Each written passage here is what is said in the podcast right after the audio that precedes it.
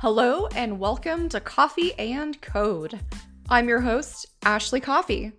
Coffee and Code is your weekly rundown for the latest top tech news from around the world delivered every Wednesday.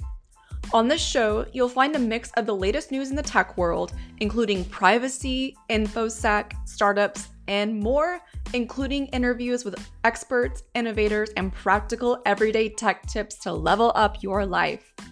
Subscribe to Coffee and Code to be notified when new episodes go live. You can also find me on Twitter at Ashley Coffey underscore. That's A S H L E Y C O F F E Y underscore. And on Instagram at Ashley R Coffey 89. Thanks for listening and welcome to Coffee and Code.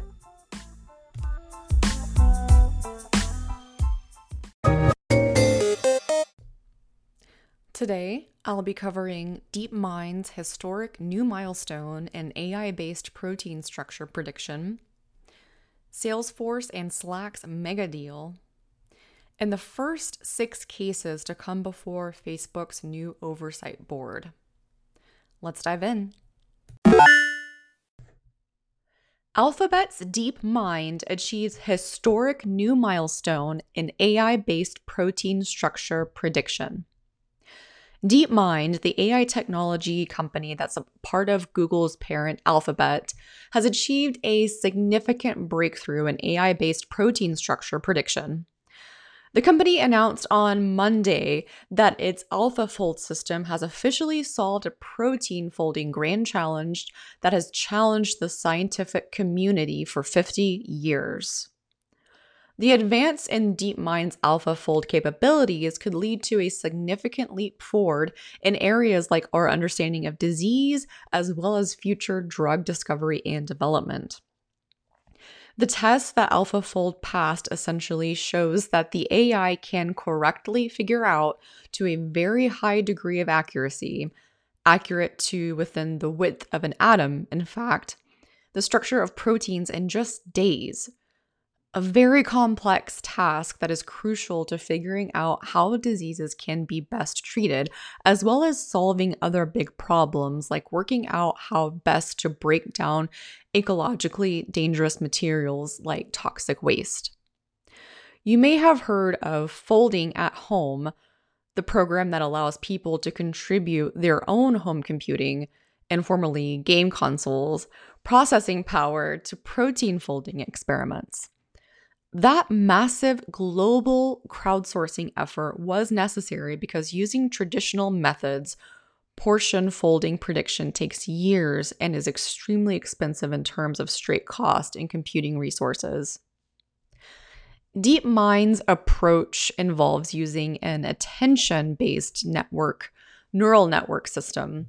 Basically, a neural network that can focus on specific inputs in order to increase efficiency. It's able to continually refine its own predictive graph of possible protein folding outcomes based on their folding history and private provide highly accurate predictions as a result. How proteins fold or go from being a random string of amino acids when originally created to a complex 3D structure in their final stable form is key to understanding how diseases are transmitted, as well as how common conditions like allergies work. If you understand the folding process, you can potentially alter it, halting an infection's progress mid stride, or conversely, correct mistakes in folding that can lead to neurodegenerative and cognitive disorders. DeepMind's technological leap could make accurately predicting these folds a much less time and resource consuming process, which could dramatically change the pace at which our understanding of diseases and therapeutics progresses. This could come in handy to address major global threats including future potential pandemics like the COVID 19 crisis we're currently enduring, by predicting viral protein structures to a high degree of accuracy early in the appearance of any new future threats like SARS CoV 2, thus speeding up the development of potential effective treatments and vaccines.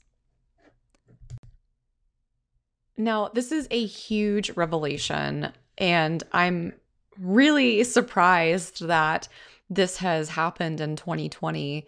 Uh, early in January, DeepMind published a paper stating that they were very close to a big breakthrough. And here we are in November, and the breakthrough has happened.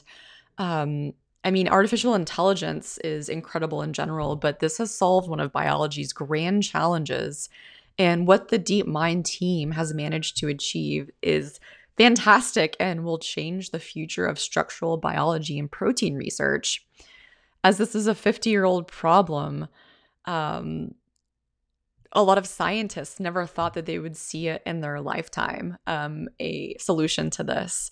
As the human body uses tens of thousands of different proteins, each string has a dozen to many hundreds of amino acids. The order of those amino acids dictates how the myriad pushes and pulls between them that gives rise to proteins' complex 3D shapes. So, that in turn determines how they function.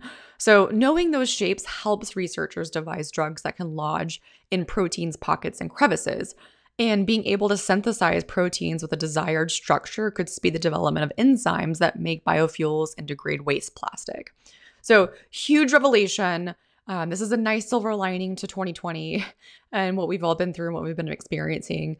Um, this is a great example of how technology is really driving um, research and technology is making solutions for for problems that we've experienced. So I'm interested to see what the next revelation is going to be, especially in the world of artificial intelligence. Salesforce buys Slack in a $27.7 billion mega deal. That's a lot of money. Salesforce, the CRM powerhouse that recently surpassed $20 billion in annual revenue, announced this week it is wading deeper into enterprise social by acquiring Slack in a $27.7 billion mega deal. Rumors of a pending deal surfaced last week, causing Slack's stock price to spike. Salesforce co founder and CEO Marc Benioff didn't mince words on his latest purchase. Quote, this is a match made in heaven. Together, Salesforce and Slack will shape the future of enterprise software and transform the way everyone works in an all digital work from home anywhere world. End quote. Slack CEO Stuart Butterfield was no less effusive than his future boss. Quote, as software plays a more and more critical role in the performance of every organization, we share a vision of reduced complexity, increased power and flexibility, and ultimately a greater degree of alignment and organizational agility. Personally, I believe this is the most strategic combination in the history of software, and I can't wait to get going. End quote. Every worker at every company needs to communicate, something that Slack can ably empower. What's more, it also facilitates external communication with customers and partners, something that should be quite useful for a company like Salesforce and its family of offerings. Ultimately, Slack was ripe for the taking. Entering 2020, it had lost around 40% of its value since it went public. Consider that after its most recent earnings report, the company lost 16% of its value, and before the Salesforce deal leaked, the company was worth only a few dollars per share more than its direct listing reference price. Toss in net losses of $147 million during the two quarters ending in July 31st, 2021, Slack's uninspiring public valuation, its winding path to profitability, and it was a sitting target for a takeover like this one. The only surprise here is the price. Slack's current valuation, according to both Yahoo and Google Finance, is just over 25 billion, which given its very modest price change after hours means that the market priced the company somewhat effectively. Slack is up around 48% from its valuation that preceded the deal becoming known. The new deal also puts Salesforce more on par and in competition with its arch rival and sometime friend Microsoft. whose Teams product has been directly challenging Slack in the market. Microsoft, which passed on buying Slack in the past for a fraction of what Salesforce is paying today, has made Teams a key priority in recent quarters. What really has set Slack apart from the pack, at least initially, was its, is its ability to integrate with other enterprise software. When you combine that with bots, those intelligent digital helpers, the company could potentially provide Salesforce customers with a central place to work without changing focus because everything they need to do can be done in Slack. The deal comes after Salesforce's purchase of Quip in 2016 for 750 million. Quip brought the software as a service, SaaS, giant a way of socially sharing documents, and when paired with the Slack acquisition, give Salesforce a much more robust social story to tell than its internal option chatter. An early attempt at enterprise social that never really caught on. It's worth noting that Salesforce was interested in Twitter in 2016, the same year that Microsoft was reportedly interested in Slack, but eventually walked away from that deal when shareholders objected, not wanting to deal with the controversial side of the social platform. For those of you who don't know, Slack was founded in 2013, but its origins actually go back to an online multiplayer game company called Glitch that was founded in 2009. While the game was ultimately a failure, the startup developed an internal messaging system in the process of building that company that later evolved into Slack.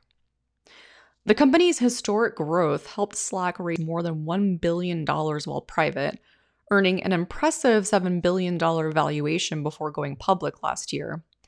But while the glitch to unicorn story appears simple, Slack has always faced entrenched competition from the likes of not only Microsoft, but also Cisco, Facebook, Google, and even Asana and Monday.com.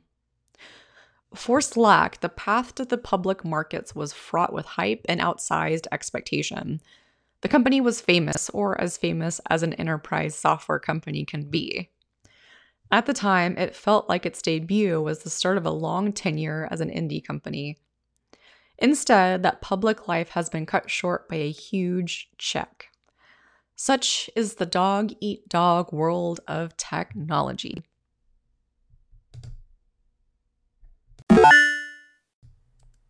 Facebook's oversight board details its first six cases from 20,000 submitted, opens them to public comment, and announces the appointment of five more trustees.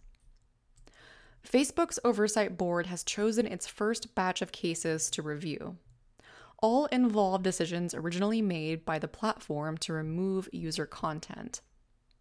They include images of female breasts in a post about breast cancer, and an image of a dead child alongside text about whether retaliation was justified against China for its treatment of Uyghur Muslims.